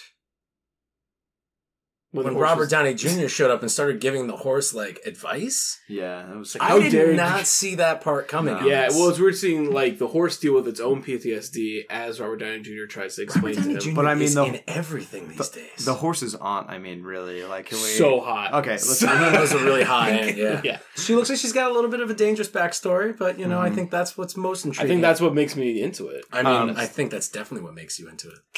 I'm killing this bit. Um, What bit? I, I, I honestly thought the this movie also nails like all the like beats of a. wa- This is a war movie. It is a war movie. This is a war movie, yeah. and the uh this while we're still on the the topic of the gorilla, whose name you guys got the name? Luca. Wait, Lu- who- Luca. Luca. Luca. Yeah. dies. When Luca the dies, reason I remember, I remember I Luca's was name like, is that was my favorite scene in the movie, hands down. When Luca is, When is Luca like, dies, and then when she Luca, gives him the flower. everything from when Luca protects Caesar when it happens Yeah. to the reveal that he got a knife in him. From right before all that, when he puts the flower, I was waiting for some motherfucker to laugh at that scene when he put the flower No in did. Nova's hair. I was waiting for that fucker because I was gonna find them afterwards. And I, destroy I was them. gonna, I was gonna be like, you gotta listen to more Bruce Springsteen, man, because you don't get it. the Uh, the only problem I had with it was was that the scene with they the scene with the flower given is too close to the scene Way with the too flower. close. It's like back to back. it's like two no, no, almost no, two and I hours. think that's re- I think it's really good that they do that because it it's it, Ah. it does a lot of things on a lot of levels. It shows us Luca at, Luca's feelings at first and the idea that these apes are way more open than humans are. These are things that we already know because we understand the apes are the good guys, but this is something that needs to be You solidified think it has to be in hammered the home movie. Yeah. to It, the it audience? needs to be hammered home. It needs to be shown that all of the apes that are in this group, not just the orangutan, Right. Otherwise, you're like, why does the gorilla not like the little girl? All of the characters have to have their moment with the little girl to understand that these are our true heroes, that the apes are the good guys. right. yeah. Because we keep getting reminded of Koba, and we Yes. remember Koba from the last one. Mhm. And I think it also, in a very odd way, humanizes uh, the character of the little girl who, at, at that point, is unnamed. Um, I don't. can't speak, We, yeah. we still don't know exactly why she can't speak. We don't get what's going on. We don't even know if the guy that they killed outside the house was like her dad. well, that's well, the they assumption. show so they show that he has the Alpha and Omega Right. brand on him, So but he, when so they he reveal, might he might have ran away with her. I believe No. the idea is that he ran away with her because she got sick. I'm not sure about that because when they reveal the little girl, her nose, she has dried blood on her nose. Yeah, yeah. So I don't know if I, that's, believe, that's I you believe get- that you she sick, got that that's what she got sick and that he ran away because I bet you it was affecting the children faster than it was, and that's why we see no children at the camp. And that's also why they keep the children separate Yeah. from the uh, the adult apes. I do like how shrouded in mystery the sickness is at this point. Yeah. And it makes sense because like there's no scientist to be able to Like he said, there's a scientist who had a theory before he wasn't able to speak anymore. Right. But there are just times. There are times when you get into because like this movie is still like Rises is an epidemic movie. Like that's kind of like the subgenre I Cool think it falls into, and it's a great one. And now we're in a war movie that is incepted from an epidemic movie, so it's like for me, I like to know the clear mechanics of how the disease. I get. I, that's. I'm just saying. You could almost slip in like the last ten minutes of Rise. You could just take that movie Contagion and slip that in. That's the last. That's 10 like pretty much, or like tw- you know, as, it's like a- 28 days later. Any of those movies too. Well, I mean, did you see Contagion? No, I haven't seen Contagion. Have you seen Contagion? Yeah, I saw Contagion. Contagion That's is a really movie. excellent, like very You know who loves Contagion? Biologists. yeah, Hey, Because that a- shit is on point. it is a very clinical, but also like socio-political, Yeah. more almost more like the book, uh, I Legend, War Mm. Z, World War Z. World War Z. Yeah. Yes, Yeah, the book. The book because Yes. the way the book like handles the way that society would break down in the event of a Mhm. global pandemic like that Right. is very and but with contagion it's like a real disease Mm-hmm. i think it is a disease sorry disease that like mutated from some Oh, so is bat it- is it disease like a- and the movie came out right around the time that like swine flu was a big thing so, So- so it's kind of like It this is- captures the fever. How like would our society do. break down and eat itself Yeah. in this kind of situation Mhm. I mean, like even in because like in Dawn, you don't really see the humans react to the diseases like it's over it's killing us. by the time they- dawn happens in Dawn, like the the the the virus hasn't mutated to affect the humans again. In Dawn, they're kind of like dealing with the status quo now that the humans have died because the disease was killing the humans, but now we get this like paralysis mind. How does Dis- how is distorting. society, yeah like what is Yeah. the remainder of society Exactly, like humans are on the, the the humans are on like the decline. yes So like humans were like on the decline at the end of apes. Then they're kind of like in like the middle. kind of Like of everything's uh, like kind of normal for them ish. yeah. Disease wise, They like stabilize a little everything's bit. stabilized. But then in in war, you find out it's just like no humans are like still getting sick. right There's still issues, and that they, they're really like on the extinction. Well, radar, and that's that's know? an interesting take as well because it is the disease puts humanity on its back foot and it others the apes in a way Right. that they are now a threat.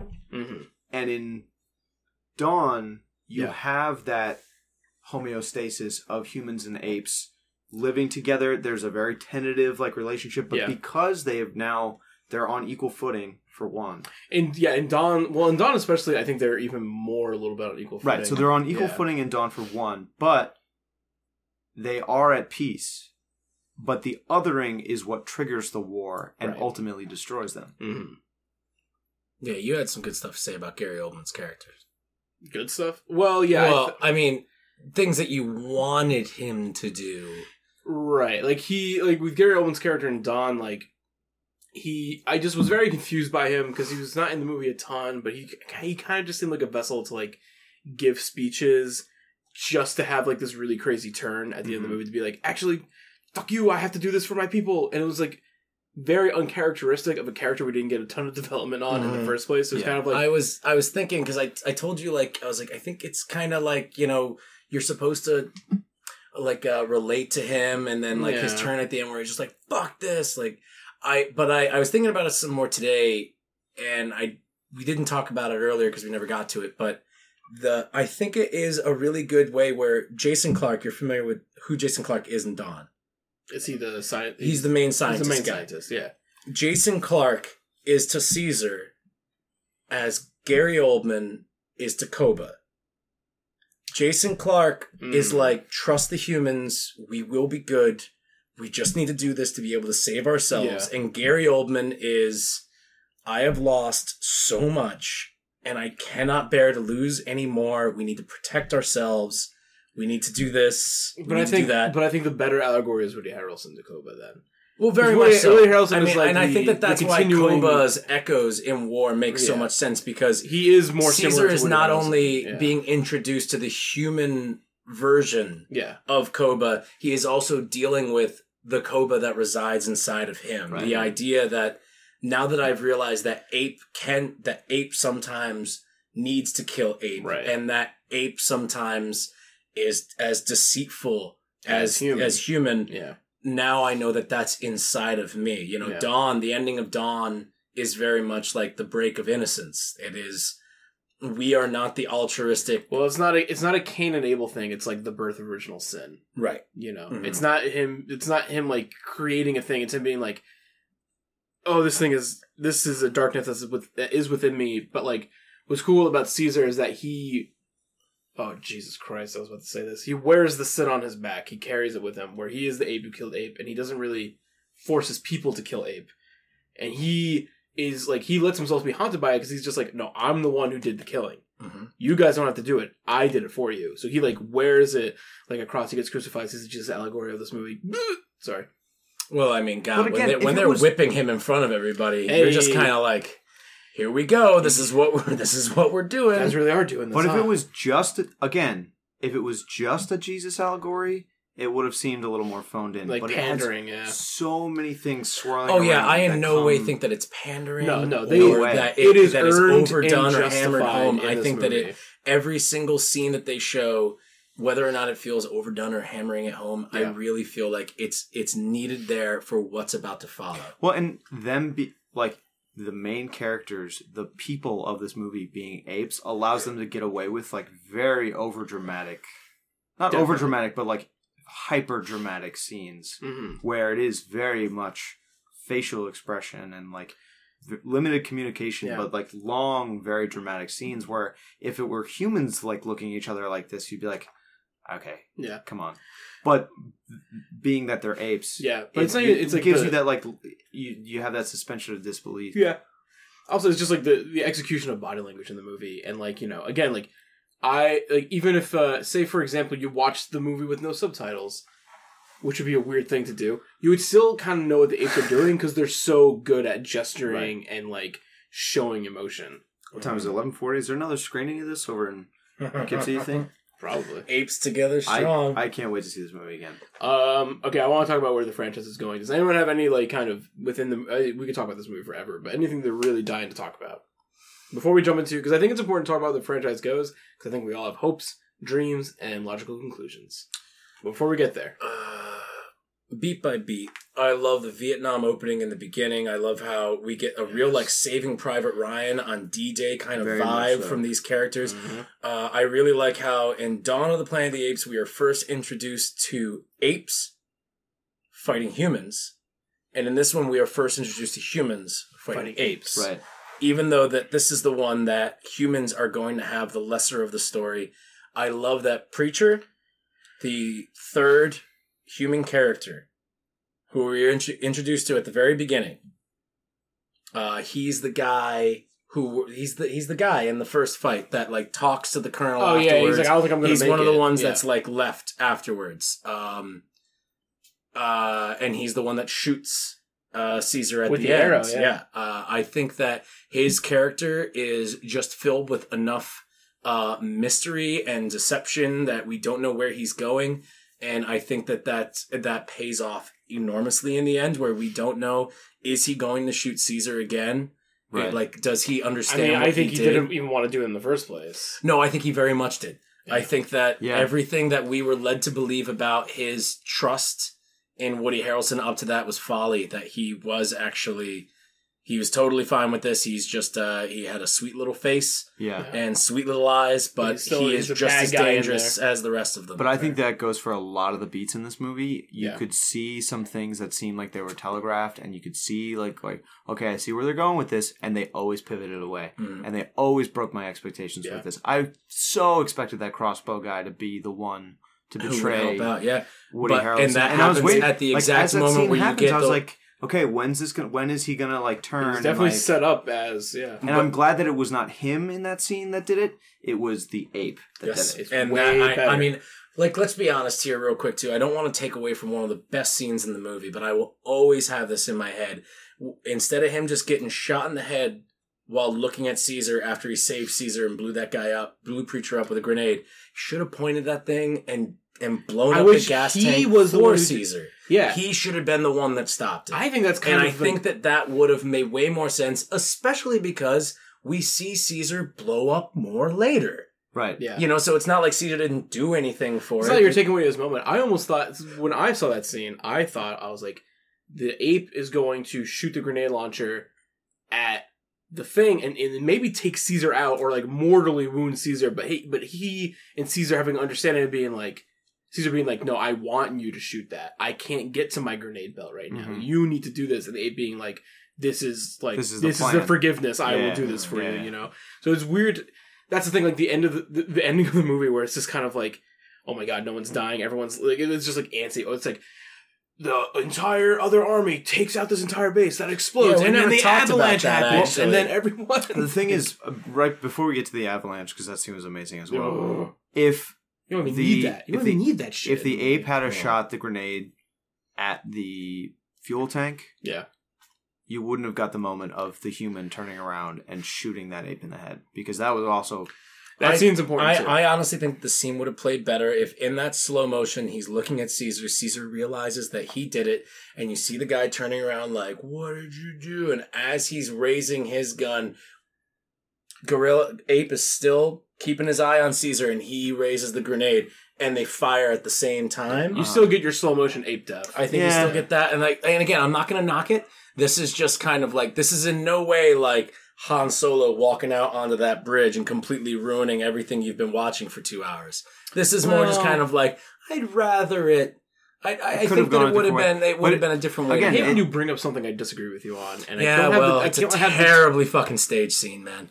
it it yeah of course but Mm. um it goes right back to my point at the beginning of this conversation every time i thought they were going to zig they zagged Yeah. for sure.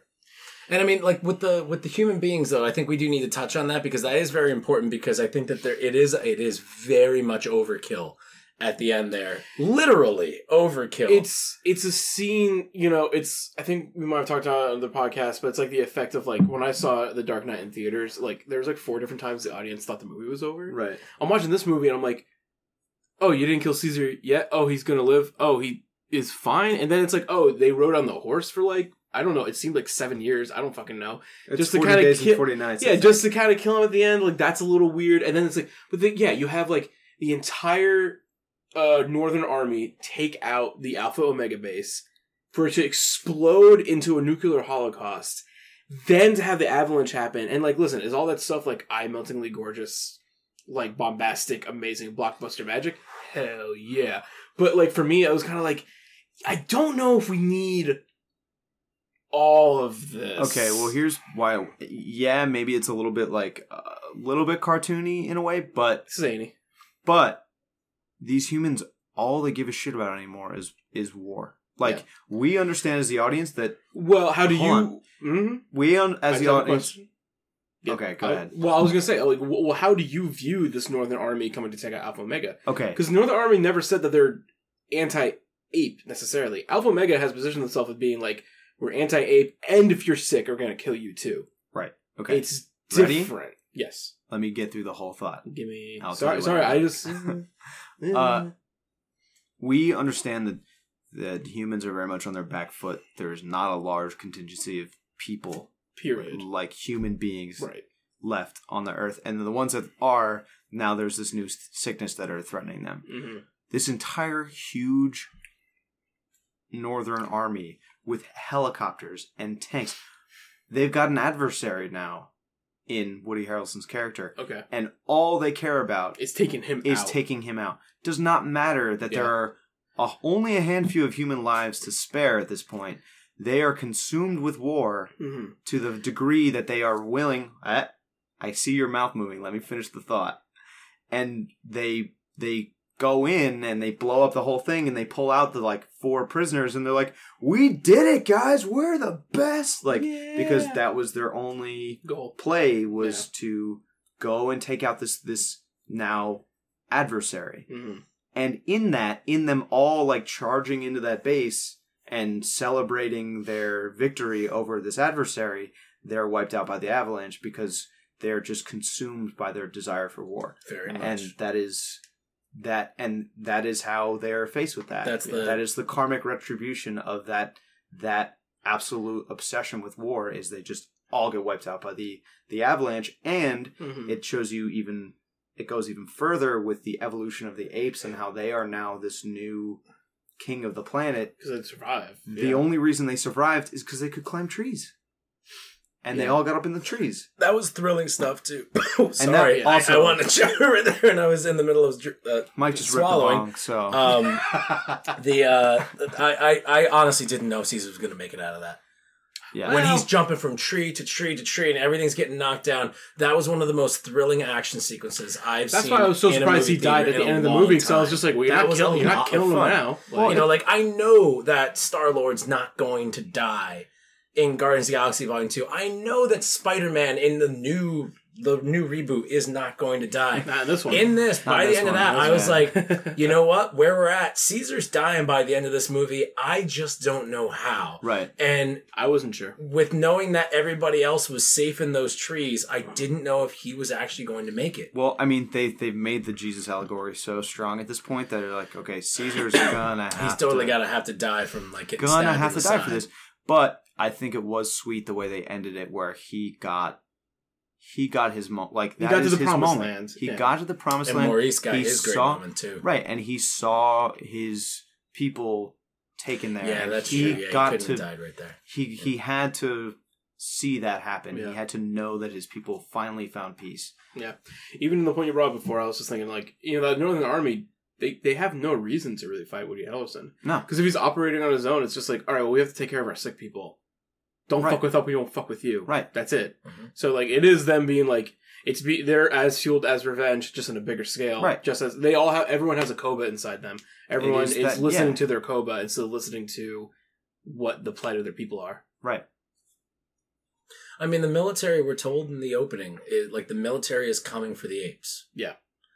We are led to believe that the colonel's group that is the military that was called. It's a fun We twist learn- when we, find out that that is yeah. not the case. That Mhm. that the military that they have been dealing with has been primarily this kind of weird sect of this people. privateer army Yeah, that, that has are- a singular purpose in killing apes and sick people. Now, in do, terms do we know purge the if, sickness, which that's not how it if works. do we know that if the rest of the people from the north, if they were as aggressive personally, like Jack said, what how they approach the situation with the colonel and just like destroying that goddamn place yeah, that speaks volumes to whether or not they deserved what they got. But I also think that the private little moment that Caesar shares with three or four of them on the side, where when they see him, it's Mhm. concern at first, yeah, and they start raising their guns. They go, "There's an ape. Time to we got kill that one. It's time to turn to the apes. got all we got these rid of guns that. and tanks we and got all shit. these We guns. Let's do to it." And We're not going to listen to it's them the only way that that Yeah. could have ended because Mhm. uh, and it really is it really is an act of god Yeah. at the end there where it it comes down and it it completely just wipes the slate literally clean Yeah. uh, for these apes to inherit the earth Right. Because you're And they getting rid get of. they get to Mhm. inherit the earth because they have what shown a that- fucking movie Dude, man. wow. It's jesus insane. Jeez. so yeah, so the thing is, like you know, we get jesus christ Yeah. we get to is he the- still alive He's no, he's not. He never was real. No. Oh, Jesus might have been real, Oh, but he was boy. definitely brown. Um, so yeah, we get to the end of this movie. Caesar dies at the Promised Land. He sees his people kind of do their thing. We all, you know, I think I, I really my my closing thoughts about the movie before we go to this next point. I think it's gonna be fun to talk about. I love seeing the evolution as Caesar as a character from literally he's a born, inherits intelligence, inherits leadership, deals with what it means to be a king, murders draco malfoy murders Draco Malfoy in time to see, but he does bring his people to peace. Mhm. yeah so the thing is, like, you know, we see that, you know, War of the Planet of the Apes, let's talk about it in, like, a meta sense, though. War of the Planet of the Apes is probably going to do the best that this movie franchise has done so far. It's going to make a ton of money. People, I think people are did- reviewing the, sh- it already beat. I mean, no, I critically, think it was absolutely. 55, I think that this is 60 the million most dollars tenacious opening? one. Yeah, Oh, wait, really? Yeah. Uh, So I, not but again, like, dude, like this is massive, but- coming out. Like this is. It might have a long tail, though. Who knows? But Uh, I'm very sorry. Every two years, uh, the last week of July is not a good place to release a movie because that's when Christopher Nolan releases one, and we got Dunkirk coming out right now, and it is a. It is go. it's gonna I clean don't up. want it to, It's gonna clean up. I mean, it's going to clean up, and I hope that I hope that it's good. Uh, but I think that it, I don't want it It to would be good. knock War of the Planet of the Apes out. no, And No, I don't you know, either. judging from like three days after this movie came out, that theater was empty. yeah. That theater Our is theater always was empty. that, That theater's our always theater's empty. always 'Cause empty. I think I read an article today that like War like already knocked out uh, Homecoming out of the top box office Right. slot. Well, Yes, it Homecoming, did. Over this- the weekend. This, this past Yes. Weekend, with Spider-Man being in its second weekend, and, Yes. and War being in its first, first. War got fifty-six point five, Spider-Man forty-five point two. like Okay. right behind. So like pretty close. Yeah, But right now, Dunkirk, which I think the embargoes are up. The reviews are coming out. It's getting I- like are Uh, all the embargoes yeah. up? uh, yeah. s- yeah, I think so. The reviews that are coming in are pretty spicy. It's sitting at ninety-eight percent right now on Rotten Yeah, Tomatoes. it I mean, might look, be like a- this is uh, like you know, I don't want to turn this into Dunkirk because uh, War of the World, yeah, War of the World, War of the Planet of the Apes is monkey going to suffer from Dunkirk enough. Doesn't Yeah. need it on this podcast, but true. I am excited about it, and I think that getting a sincere like war movie from Christopher Nolan is like cool. Do you guys think that But you know can? I will. You finish your point. 'cause I'm, I, I'm about really to- excited to have I'm about this to pivot the conversation. conversation. Yeah. uh, a very well, from what I assume, I don't actually know, but from what I assume to be a pretty like classical take on a war movie, in the way that it's World War Two, Yeah. and let's be honest, at the end of the day, it's a lot of white characters versus where this movie is going with hmm. its themes and Yeah. takes on a war movie and the ability to use othering in such a way that is it is very dramatically othering but at the same time creating that empathy for like you said characters that are not speak not only speaking a different language you know they're not only othered from being a different language but showing that human characteristic Yeah. but at the same time being as about as other as you can get yeah. and having all those themes revolve They're- around a war movie They're very alien in the movie. Like the apes are like it's aliens. in really the movie. crazy how they're able to sneak these metaphors in too. Because oh my god I can find it very easy to just watch this, and Yeah. you just like apes versus Woody Harrelson. Cool. cool I'm with yeah, and it. it's and a then you're just like, and that's it. And you're like, oh, great. And he died at the end. It was sad.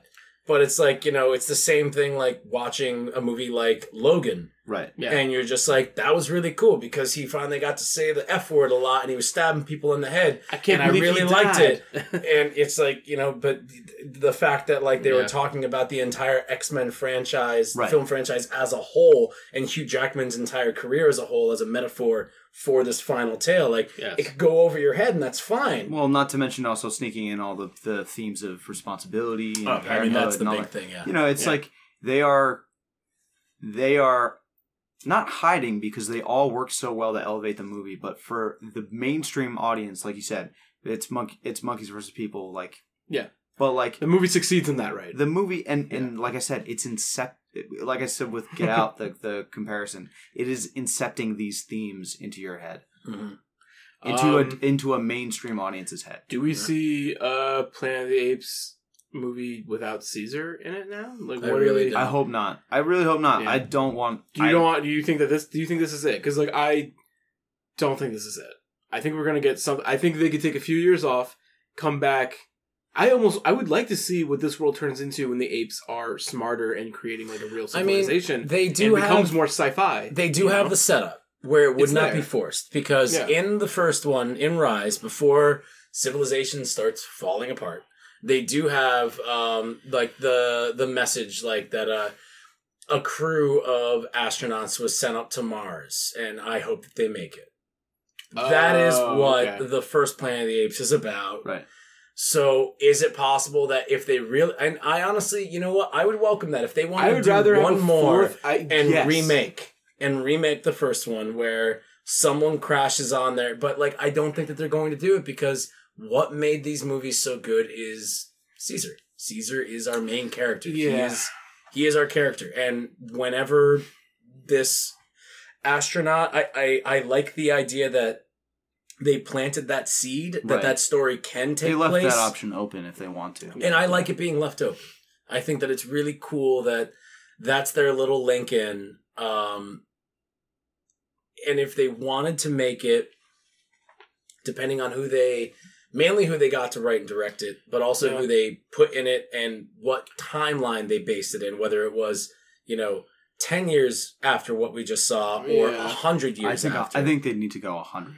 They have. At I think they have to I go don't know. deep. I think they have to go real deep. They'd have to go real deep, but, But I think it's that I would lose interest if like Maurice wasn't there and Cornelius maybe was not Cornelius, the next Caesar. yeah, you know, yeah, like, no, yeah, I agree. It's I- I- hard. We would need to now. connect in some way. think that they've they've proven that they can develop characters like this and make you care about these characters. Yeah. Granted, with the in the case of the characters that we have in this film, we have two more before that sort of lay the groundwork for that. But mm-hmm. I think they're fully capable of of pulling this back. I think it, it for me if it, it if it's this trilogy these the characters that work in this trilogy Yeah. I think their arc is put to bed. And I think if you drag them out any longer, that's not going to be good because it's going to do Yeah. injustice to a very poignant end to this trilogy. Mhm. But if you pull it out 100 years and you apply the same expertise level of Yeah. movie making that this movie did to that kind of retelling of the original story, that could work. I guess maybe it's like you know, Planet of the Apes is using uh current like current political climate and using these themes to tell a story that only like maybe the planets of the Apes template can can only communicate these themes, and that's why that movie's so important. war is important because it's doing it so well. So I guess like you know, I would like to get a Planet of the Apes movie that maybe is like a very direct like reboot that takes place in this timeline of the first movie, but is in the Caesar beginning. But, I mean, really, the first but like, Planet it has the it has to be telling. uh, There needs to be a really good substance to it. Like, Yeah. what is that story trying to tell? Right. Is it about othering? Is it about like accepting humans or accepting people who fucked you over for so Right. long? Like, what is this movie going to? I think that actually, if you want to disregard all of the other Planet of the Apes movies in the original five, which a lot of people do, Yeah. the, uh, the original Planet of the Apes movie with Charlton Heston acts as a direct sequel to this, yeah, absolutely. without anything else. It could in still do that. that. That Yeah. eventually changes the canon and and changes who the character of Caesar is and Yeah. who Cornelius is and all of these other things. That first one acts as a direct it could still be the follow up to sequel this to this. pretty, Yeah. pretty much. Right off the top of my head, there might be something in there that maybe mechanically doesn't work, but I and I honestly think that that might have been their intention at the at the whole time, which is just to the original. You know, we don't want to. We'll it would have been we'll- really we'll- funny if they built up to the Tim Burton Planet of the Apes. We'll loop That'd it back weird. around, kind of like Metal Gear Solid Five goes back to the original Metal Gear, not even Metal Gear Solid. Like it, like, like MG. and that's Spoiler alert. That's a different beast, Yeah. kind of, because hey, if you know the story of the original Metal Gear, you probably play, played Metal Gear Solid. Also, if you know that's if you know any of the stories of Metal Gear, you're a hero because that game is hard to understand Yeah, what's going yeah. on. Um, no, that's a good point. I mean, I just, I guess, I just really loved this movie, and I and like after seeing Dawn the other day, You want and, like literally, I'm just like, I'm I'm down. Like I'm not, well, I'm let's not go see this movie again then. I'm not so cynical on this franchise. Like I do usually get by the end of a, a third movie in it, where I'm like, yeah, I'm good. You guys did what you did. Like, you know, in the Logan, I was just like, man, you guys finally killed it, and like that's all you need. This movie, I'm just like, oh, you guys like have been honing in the formula. And You, you nailed it. just nailed it. I'm like, Yeah. no, don't stop. yeah, Like, Yeah. don't stop. Give me more. And like, I, that's why I kind of agree with what you said earlier. I was like, I do think that maybe the Caesar story is over, but I do think that they can get me compelled in more Monkey Tales. And I would yeah, be open this- to it. and starting with the template of the original, rebooting that, and then going after that. Like, take three or four years off. or even then give me that remake. even like you come said, tell other stories in this. Setting. in this, yeah, not even like hundred years in the future. because we didn't even really talk about um, oh, what's his name? There- Steve Zahn's character. Oh yeah, The the comedic relief is amazing, Needed. needed. Yeah, this, there- is, this is a really- bleak movie. there are I don't know points where if it's I so mentioned that. ridiculous This is that a he's even in it. You're just this is a serious movie. Heavy. It's very heavy. You're like you know, you're going And from like honestly, people dying to concentration camps. I don't- I didn't even care. Yeah, it's Yeah, all it's in all there. there. I didn't even care if sometimes the jokes didn't land for me. Just feeling them land for other people in the room, I was like, nice. okay, good, that's you get nice. you get a few moments when they reveal him in the in that scene after a very like intense chase scene, and they kind of play into that like, whole scene ape, with ape," them yeah. sitting around the fire and him like saying like Him- him saying like don't touch that. Take, don't touch that. That's Yeah, mine. it's great. It's yeah. like it's just it's mine. It's mine. it's just like, oh, okay, like I can like, Yeah. I can lean back. Yeah, there, for- there's moments, and they put it in there just when you need it, where Yeah. you're just like, yeah, you just saw Caesar just get whipped, and he's probably gonna die, and everything is lost, and the movie's pretty much over. Go home sad. You would get a little, a little bad ape joke that would be Yeah. like, it's a movie. I can, yeah. I Okay, can, I God. can, like, I- smile I'll get through this. Yeah. I don't think they're gonna destroy me. Yeah, it's uh, yeah, I I would not mind another one, but uh, this podcast is going real long. I like that movie. it's so a, it's a testament because like I really it's one of I I did not think I was gonna leave this movie being like I think it might be one of my favorite movies of this year. It's It's Honestly, Very incredible. surprising. I mean, I I knew I was gonna like it because I like Planet of the Apes. It's one of my favorite franchises. I've been looking forward to this movie. I've liked Yeah. the last two. I'm a huge fan of Andy Serkis's mocap work. I think Hell it's yeah. stunning and Oh, yeah. amazing, and it's exciting to be alive during the time where this guy, who is like, he's the fucking Gene Kelly of his form of dancing right, for now, sure. and we're alive Yeah. right now to get to see him do it. Um, That's only I love two, it, but I really did not think that I was going to like it as much as I did. I didn't Yeah. think I was going to walk away going, "Shit, this is top list contending." I This feel is, like we're if going to talk about this movie again at the end. I feel this like if they did make sure. another Apes movie, Andy Serkis would not come back as Caesar because he's dead, but Andy Serkis would come back as like, well, you know, he's the only guy that does. Monkey. he Monkey. comes back as does- Cornelius. He's like he, Yeah. only, he's, he does monkey the best, so we had him come back and do it. yeah, Um, there was a there was a moment where I was like, Caesar was moving in a way, and I was like, wow, the really believable like ape movement, and then I was like, that was a dude that who made just that movement. did that? Yeah. yeah, That was a man made that. Movie. He's good, man. He knows what he's doing. All right, guys. I would ask for closing thoughts, but we don't have time. Uh, It's um, closing thoughts this whole time. This whole I- time. it's, I mean, this is the closing thought. Go see this movie again. Give Yeah. this movie money. just Yeah. it's It so- deserves it. So Fall asleep. If next time you want to take a nap, go spend ten bucks yeah, you have some weird because dreams. this movie deserves it. because this movie deserves Vote it. with your dollar, people. This Yeah. movie deserves it. All right. Thank you so much for listening to this very long podcast, but hopefully you enjoyed it as much as you enjoyed War for the Planet of the Apes. Uh, Story Screen is a website that has podcasts that you should subscribe to.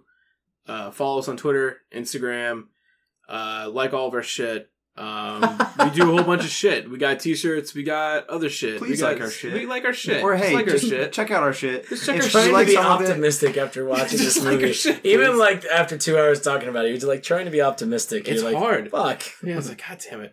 All right. Again, thank you so much for listening. Uh, we love you. Bye bye. Peace. Bye. Everybody